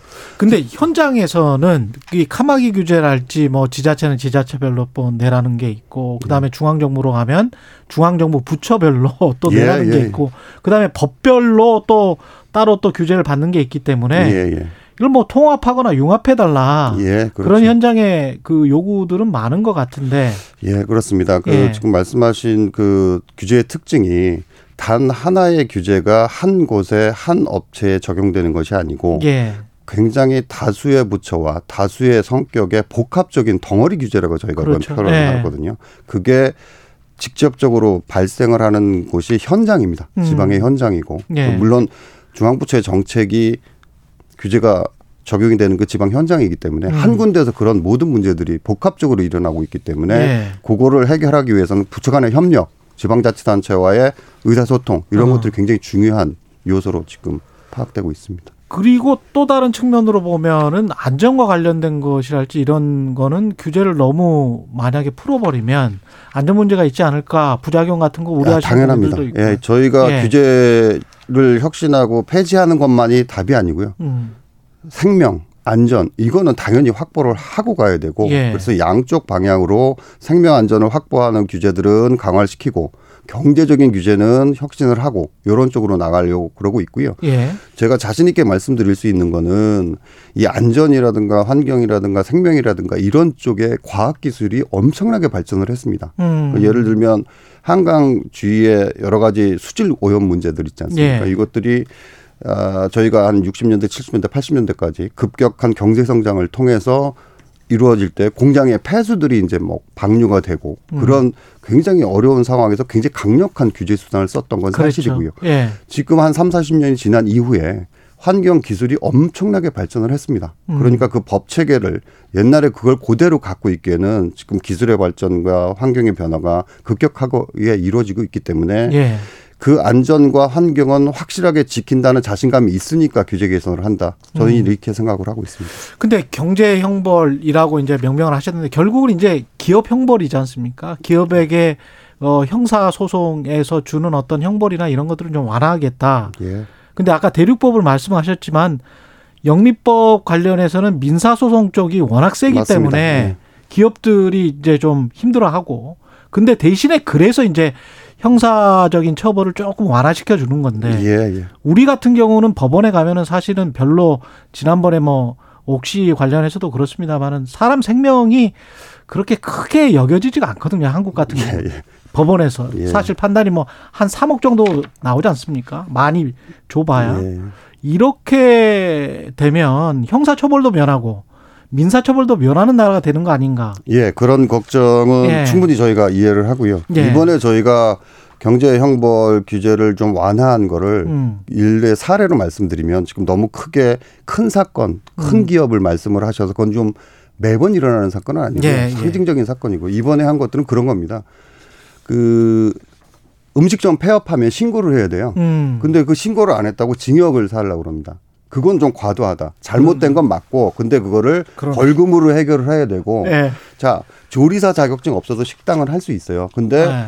나쁜 맘 먹고 조리사는 난 갖고 있다라고 식당에 붙여놓습니다. 예. 이거 나쁜 짓이죠. 안 처벌해야. 됩니다. 예. 그런데 징역까지 살 필요는 없잖아요. 과태료나 벌금이나 이런 걸로 충분히 그렇지. 그- 그거는. 손해를 가게 만 예, 그거는 그거를 모아놓은 겁니다. 이번에 아. 108개 경제 형벌은 그거는 맞네요. 예, 그런 식으로 소상공인 자영업자분들이 굉장히 많은 규제로 지금 어려움을 겪고 계셔서 음. 이 경제도 어려운데 예. 그거를 꼭 징역형을 살아야지 그게 처벌이 되느냐 예. 그건 아닌 것 같다라고 해서 그런 소소한 것들이 그 개선이 된 겁니다. 그러니까 음. 큰 틀에서 그 지금 사장님께서 말씀하신 그런 사건들에 대한 그거는 단호하게 처벌을 해야 되는 거고요. 음. 그래서 예를 들면 사무단이라는 규정이 있어요. 전자 어음 요새 잘 안 쓰는데 그 예. 규정이 있어요. 그걸 기관이 하라는 대로 안 하면 또 징역 살아야 되고 아, 사문화된 것들도 예, 있고. 그런 것도 이제 한번 쭉 정리를 하는 겁니다. 저희가. 예. 그래서 그런 의미를 갖고 있고 지금 말씀하신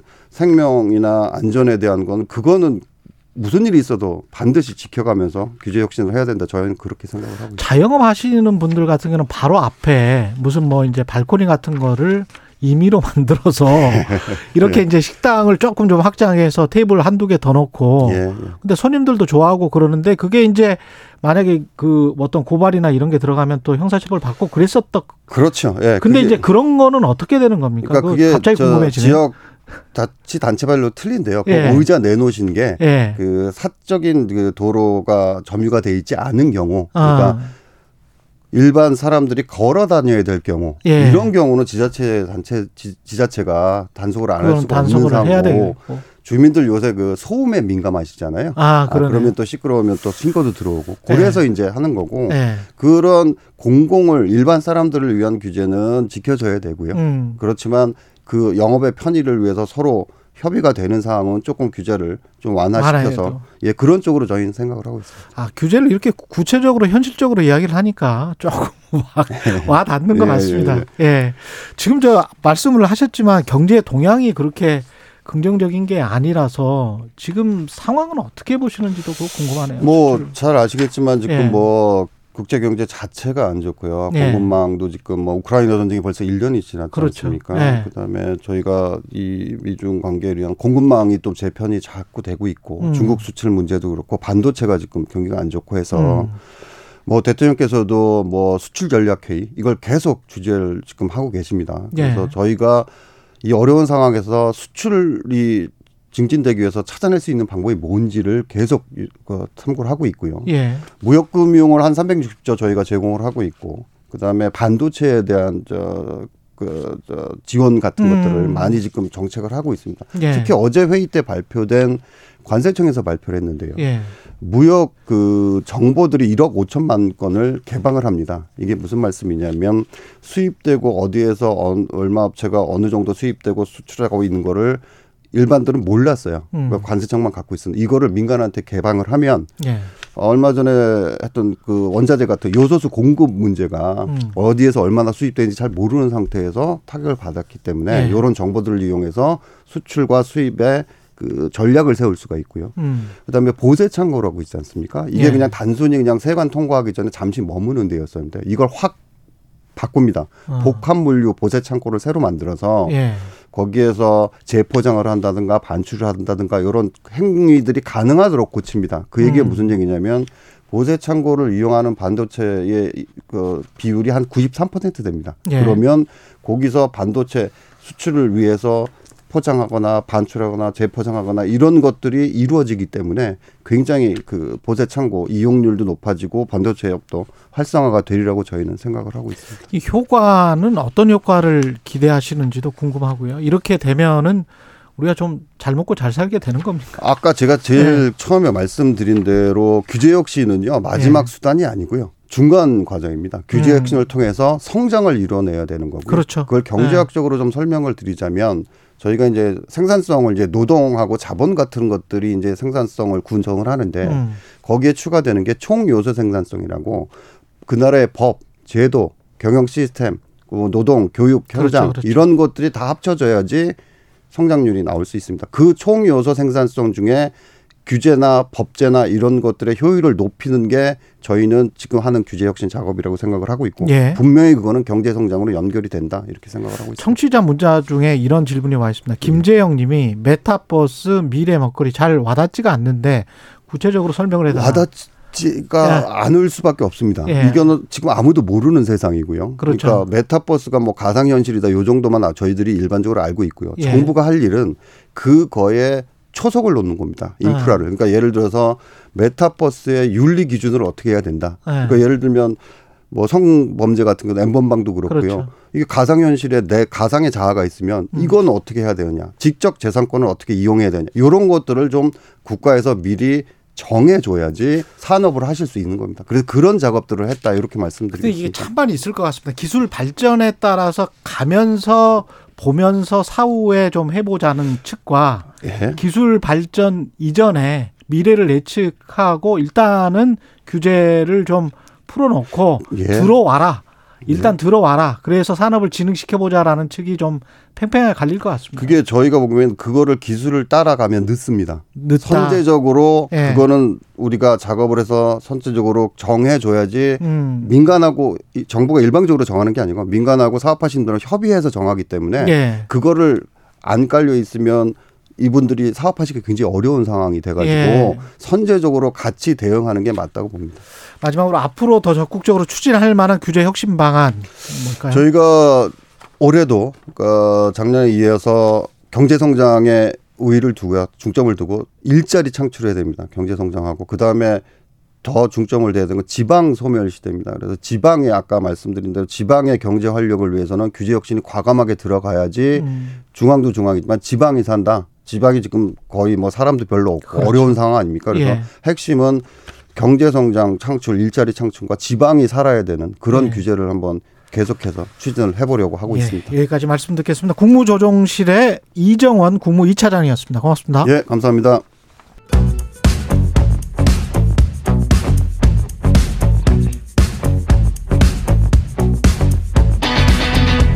심리로 들여다보는 세상 이야기. 뉴스는 십니다. 네, 정치, 경제, 사회 등 우리 사회 다양한 이슈를 심리학적 관점에서 풀어보는 시간입니다. 최경령의 최강 시사 뉴스는 십니다. 아류대학교 심리학과 김경일 교수 나와 계십니다. 안녕하세요. 안녕하세요. 예, 오늘 다룰 주제는 쇼폼 콘텐츠. 네. 네요. 쇼폼 콘텐츠. 이렇게 확확 몇십 초 사이에 이렇게 만드는 거 있- 있잖아요. 네. 예, 동영상, 틱톡, 유튜브 쇼츠, 네. 인스타 릴스 뭐 이런 것들인데 인기가 많죠. 음, 많죠. 그리고 뭐좀 보시죠, 교수님도. 저도 보고 뭐 저도 봅니다. 보시잖아요. 예, 네, 저, 네. 저 도 봅니다. 일단 빠르니까. 예, 네, 빠르고 네, 네. 예. 근데 1분도 되지 않는데 짧은 영상에 열광을 하는 이유는 뭡니까? 사람들이? 어, 일단 짧다라고 하는 건 뭐 같은 정보라도 거두절미하고 빠르게 같은 정보라도. 네, 네. 빠르게 들어오니까 음. 뭐 우리 인류의 뇌가 어, 원래부터 지난 30만 년 동안 빠른 걸 좋아할 수밖에 없죠. 그게 생존성과 관련이 있거든요. 아. 네네. 그런데 저쪽에서 사자가 확 들어오는 그렇죠. 거를 바로 알아야 그렇죠, 되는 거군요. 그래서 네. 빠른 게 좋은 한데 좋긴 한데 이게 이제 걱정되는 분들도 좀 계실 거예요. 아 걱정 많이 됩니다. 네, 네. 예. 그런데 예. 어, 원래 인류가 빠른 걸 참 좋아하고 네. 그다음에 어, 그것에 대해서 선호하는데 정보를 줄때 음. 좋아하긴 하는데 또 그것에 대한 걱정이 또 지난 또 수천 년 수만 년 동안 또 계속 또 반작용이 있었죠. 그러니까요. 우려가. 아니 우리가 지금은 뭐 무슨 사냥 마냥 사자에게 잡아먹힐 염려가 전혀 없는데 음, 너무 조바심을 내면서 빠르게 그 수렵 사회에 있었던 어떤 뇌 구조를 아직도 가지고 있다 보니까 네네. 어 좀 생각을 하면서 찬찬히 판단을 해야 될 때 살펴보고 이래야 될 때 전혀 그러지를 못하는 뇌가 점점 돼가고 네, 있는 네. 거 아닌가 그런 걱정이 들더라고요. 뭐 쇼핑 콘텐츠가 무조건 나쁘다 이건 절대 아니고요. 예. 사실 어떻게 보면은 어 우리가 지금은 뭐 그 이런 어 유튜브나 아니면 뭐 인스타 리스나 뭐 이런 데서 어 이런 걸 보면서 심지어는 뭐 우리 검색할 때도 이걸로 검색하잖아요. 음. 그런데 어 그것만 보면 바보 된다. 예전에 이제 저희 70년대 이제 어 이 이 세대가 어, 어렸을 때 그리고 젊었을 때는 TV 보면 바보 된다. 예. 사실 500년 전에는요. 책 보면 바보 된다 그랬습니다. 그래 아 그랬어요? 왜냐하면 예. 우리가 수천 년 동안 문자를 가지고 있었지 활자를 가지고 있었던 건 아니거든요. 아 그러네요. 네네. 그래서 예. 어, 수천 년 동안 내가 책을 가지고 책을 읽는다, 소장한다 이런 뜻은 어디서 가져와서 내가 베껴 썼다는 거예요. 그렇습니다. 근데 어느 날 갑자기 한 불과 4, 500년 전부터 대량으로 활자로 인쇄된 책을 보고 직지심경. 예, 그때 예. 당시에 꽤 많은 어른들이 예. 네가 직접 손으로 쓰지 않는데 어떻게 그렇게 짧은 시간 안에 뭔가를 보고 난 다음에 머리에 들어가겠니? 구텐베르크 출판혁명 뭐 이런 것들이 네네. 그때는 저항이 있었겠네요. 어마어마한 충격이었고 예. 당연히 반작용은 있었고요. 예. 그래서 왜 기록들을 찾아보면 어 그렇게 인쇄된 활자로 인쇄된 책을 읽으면 머리에 안 들어가 바보더라 바보돼. 어. 이제 왜 요즘 쇼, 그 숏폼 컨텐츠 같은 거 보면 popcorn brain 같은 현상에 대해서 예. 많이 얘기하시잖아요.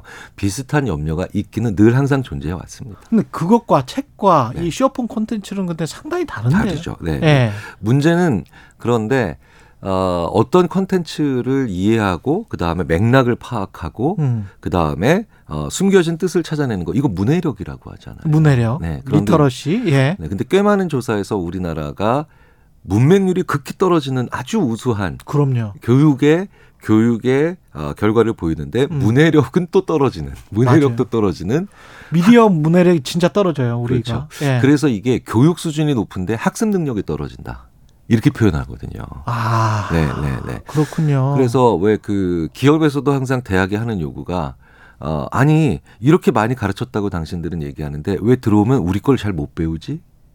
어. 네네. 그러니까 그 얘기가 바로 뭐냐? 전후, 좌우, 맥락, 아, 그 다음에 여러 가지 어, 둘러싸고 있는 프레임들을 학습을 잘 못한다라는 뜻이거든요. 그럼 하는지. 콘텐츠를 계속 보면 네. 사람이 문해력이 떨어집니까? 물론 무조건 그렇게 어, 수는 건 없- 아니죠. 예. 하지만 항상 저희 저희가 이렇게 말씀드려요. 제가 그 게임을 좋아하는 분들한테 게임 때문에 걱정하시는 분들한테 음. 예. 네 맞아요. 게임만 하면 인생 망하죠. 근데- 게임만 하면. 네, 그런데 예. 지금 우리의 젊은 세대가 게임 한 번도 안 하면 그래도 망할걸요. 아, 네, 이것도 네, 맞는 네. 말이네. 네, 예. 그러니까 가장 핵심은 뭐냐면 예. 다양한 길이의 다양한 어, 종류의 어. 어, 다양한 길이의 컨텐츠와 다양한 종류의 컨텐츠를 경험해야 됩니다. 아, 이게 진짜 맞는 네, 말씀이신데 제가 좀 걱정되는 게 아이들 사실 저 이렇게 유모차에 태워가지고 이, 이거를 핸드폰을 그냥 줘버리는 부모들 굉장히 많은데 네, 네. 그거 보고 있으면 저는 미디어 전공자로서 조금 걱정이 돼요. 그렇죠. 이 아이들의 뇌가 나중에 어떻게 되려고 저렇게 빠르게 움직이는 그림을 계속 주지. 아우, 저 큰일 났는데 뭐 이- 이래야 걱정이 되는데 걱정 안 되세요, 교수님은? 그 우리가 이제 그런 거를 그러면 절대 못 보게 해야 된다라고 하는 이분법적 생각이 예. 쉬운데요. 예. 그 이렇게 이제 현장에 계신 분들과 음. 실제로 또 이론들을 종합해 보면 어 만약에 제가 저 제가 부모님께 어떤 조언을 드린다면 예. 그냥 그런 걸 보지 마 라고 얘기하시기보다는 예. 부모님의 역할은 책을 같이 읽어 주신다. 그렇죠. 딴 걸 하게 해줘야 네, 되는 거죠. 다른 것 여러 가지를 하는 거죠. 다른 예. 것 여러 가지를 하는 겁니다. 어 그래서 그래서 읽기도 하고 쓰기도 해야 되고 그 다음에 영상도 봐야 되고 그 다음에 느리게 생각도 해봐야 되고 다 해야 되거든요. 음, 걷기도 해야 네, 되고. 문제는 네. 하나만 해서 문제인 거죠. 근데 하나만 하게 만드는 그 중독 중독성. 네, 그걸 이제 연구를 했죠 심리학자들이. 특히 그거- 이렇게 짧고 간단한 것만 계속하게 되는. 그러면 어, 어떻게 되는 거예요? 왜냐하면? 이런 쇼핑 콘텐츠는 게다가 필연적으로 더 긴 내용 혹은 더 적은 맥락을 가진 내용보다 더 자극적일 수밖에 없게 되잖아요. 그럼요. 그렇죠. 예. 그럼 이제 결론은 어떻게 되느냐? 결론을 내리기 위한 그 직전 결론이 어떻게 되느냐? 그럼 누가 이런 자극적이고 짧은 걸 좋아하느냐? 이게 되잖아요. 그러네요. 예. 그러면 연구를 해보면 거의 결론이 이렇게 나옵니다. 불필요하게 바쁜 사람. 아, 불필요하게, 바쁜 사람. 여기서 두 개 다 중요합니다. 예. 바쁜 거 우리가 안 바쁠 수 없죠. 예, 바빠요. 그런데 불필요한 경우에도 바쁜 사람. 굳이 불필요- 그렇지 않아야 될 경우에도 바쁜 사람. 예를 들자면요. 네. 이런 식입니다. 그 회사의 사장님이 어, 직원들이 편안하게 쉬는 꼴을 못 봐요. 왜 그런 분들 있잖아요. 뭐라도 항상 시켜야 되는 예. 분들. 예. 그럼 불필요하게 항상 바로 바빠지죠. 옆에 있어야 돼 또. 그렇죠. 불필요하게 바빠지면 사람의 뇌가 필연적으로 짧고 자극적인 거, 길고 자극적인 것도 아니고 예. 여운이 있는 것도 아니고 향유할 수 있는 것도 아니고 예. 짧고 자극적인 두 개가 다 들어간 거. 그러니까 음. 생각해 보세요. 음식도 똑같죠. 자극적인 인스턴트, 자극적인 인스턴트 음식을 누가 좋아하느냐? 예. 바쁜데 불필요한 경우에도 굳이 그럴 필요가 없는 경우에도 바쁜 직장인들이 음. 자꾸 그런 음식이 땡긴다고 당긴다고 얘기를 하시거든요. 실험 결과들을 보면 대부분 그래요. 예. 그다음에 여기에 엎친 데 덮치면 이렇게 됩니다. 외로워요. 외로워집니까? 네, 네. 예. 그러니까 사람을 사람을 그런데 불필요하게 바쁘게 만들면 사람들이 서로 어 긍정적인 관계를 맺기보다는 파편적으로 돌아가기 때문에 또 외로워지죠. 만나는데 외로워지거든요.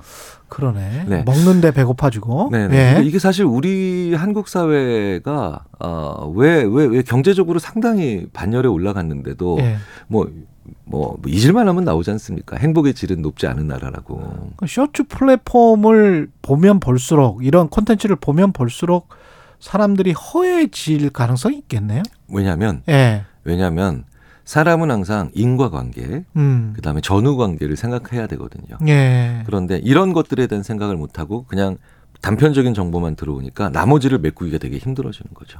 아, 이거는 헤드라인만 보는 어떤 습관. 네. 네. 그 미디어 수용자들의 그런 습관도 영향을 미치겠습니다. 똑같이 쇼, 쇼폰 콘텐츠처럼. 쇼폰 콘텐츠는 저도 보고요. 예. 많은 분들이 보는데 어, 그건 뭐냐면 어 이런 게 있구나 이렇게 인식하는 데는 굉장히 도움이 됩니다. 음. 그런데 이해력, 사고력, 그 다음에 논리력 뭐 이렇게 어, 연결하는 연결성을 만들어내는 능력과는 크게 상관은 없죠. 실제로는 그래서 그 사안을 몰라. 네, 네. 그래서 알고 있다고 착각하는 거예요. 봤, 봤- 봤다고 착각하는 거죠. 예. 네. 그래서 어 이걸 종합해 보면 우리 사회가 우리 사회가 느려질 땐 느려져야 되고요. 음. 쉬어야 될 땐 쉬어야 되고요. 음. 그리고 사람들을 만나야 될 땐 만나야 되는데 음. 우리가 이런 노력들이 사실은 어 자꾸 어, 외국의 다른 나라의 문화를 말씀드려서 죄송합니다만 우리는 느려져야 될 때 느려진다라는 걸 조금 더 중요하게 생각을 하지 않았던 것들이 좀 정말. 있어요. 예. 네. 정말 그렇더라고요. 그 유럽 쪽에 다큐멘터리 나온 거 보면 정말 느리거든요. 네. 예. 커트가 뭐 한 10초, 15초는 일반적인데 우리는 미국 쪽을 많이 따라가가지고 뭐 2, 3초 뉴스도 뭐 1, 2초 뭐 이렇게 되니까 네, 뭐 이제 뭐 뭐 어느 정도 이렇게 뭐 3초 동안 뭐 없으면 뭐 방송 사고다 이런 예 그리고 뭐 툭툭툭툭 그 이게 객관적으로 멀리서 조망한다는 그 조망의 단어가 없어져 버린 것 같은 느낌 동영상을 보면서 네, 네, 네. 그런 생각이 좀 많이 들더라고요. 네, 네. 예. 그래서 조망이 잘 안 되는. 그 우리가 이제 어떤 것을 생각을 할때그왜 예. 이런 일들이 많이 일어나는가라고 예. 봤더니 이제 이 답이 정해져 있을 때 음. 필연적으로 사회나 아니면 뭐 가정이든 뭐 답이 정해져 있을 네, 때 네, 그것도 네. 맞네. 이렇게 가기가 되게 쉽죠. 되게 그래서 쉬워서. 쇼폼 콘텐츠로 뭐 드라마 요약본도 쭉 가서 결론만 딱 봐버리고 뭐 16부작을 그냥 네, 네. 뭐 한 시간에 끝내버리고 이러는 거를 또 좋아하잖아요 사람들이. 그래서 저는 네. 어, 좀 이게 좀 거시적으로 사회 전반적으로 음. 이런 거를 조금 어 균형을 맞추려면 예. 요즘 심, 요즘 심리학자들이 그런 얘기 많이 하죠. 백서 문화에서 빠져나와서 녹서 문화로 좀 가보자. 어, 어 뭐라고요? 그러니까 우리가 이제 백서, 뭐 네. 백서 되게 많이 베껴오고 유럽에서 그렇죠, 그렇죠. 그렇죠. 네. 그다음에 뭐 4차 산업혁명 백서, 백서 네. 이게 다 결론이거든. 남의 그- 결론이거든요. 그러네. 근데 이제 녹서, 녹서라고 하는 건 그거 백서를 만들기 전까지 했던 수많은 질문과 얘기와 심지어는 불필요해 보이는 토론의 과정들을 담은 책들이거든요. 와. 가보면 백서보다 그러네. 녹서가 훨씬 더 중요해요. 네. 답보다 질문이 훨씬 중요하네. 네. 그래서 제가 어떤 예. 기업의 박물관에 갔는데 역, 예. 그, 그 기업의 역사관에 갔는데 역사관을 너무 잘 만들어서 역사관을 쫙 보여주시더라고요. 근데 음. 이 역사관 만들기 위해서 지난 3년 동안 당신 기업에서는 얼마나 많은 얘기들을 했는가. 음. 그, 그 논의가 더 중요한 거 아닙니까? 라고 예. 하면서 그걸 남기시라고. 그게 녹서라고. 아. 네네. 그래서 우리가 최종 결론만 항상 보여주잖아요. 홈페이지에 가도 그렇지. 최종 결론 그리고 어, 어떤 사람의 서류를 봐도 우리는 이력서라고 보면 최종 결론. 과정이 없어. 네. 그냥 과정이 없는 사회로 음. 갈수록 어, 우리가 쇼폼. 콘텐츠만 예, 얘기하는 건 뉴스는. 있겠죠. 김경일 교수였습니다.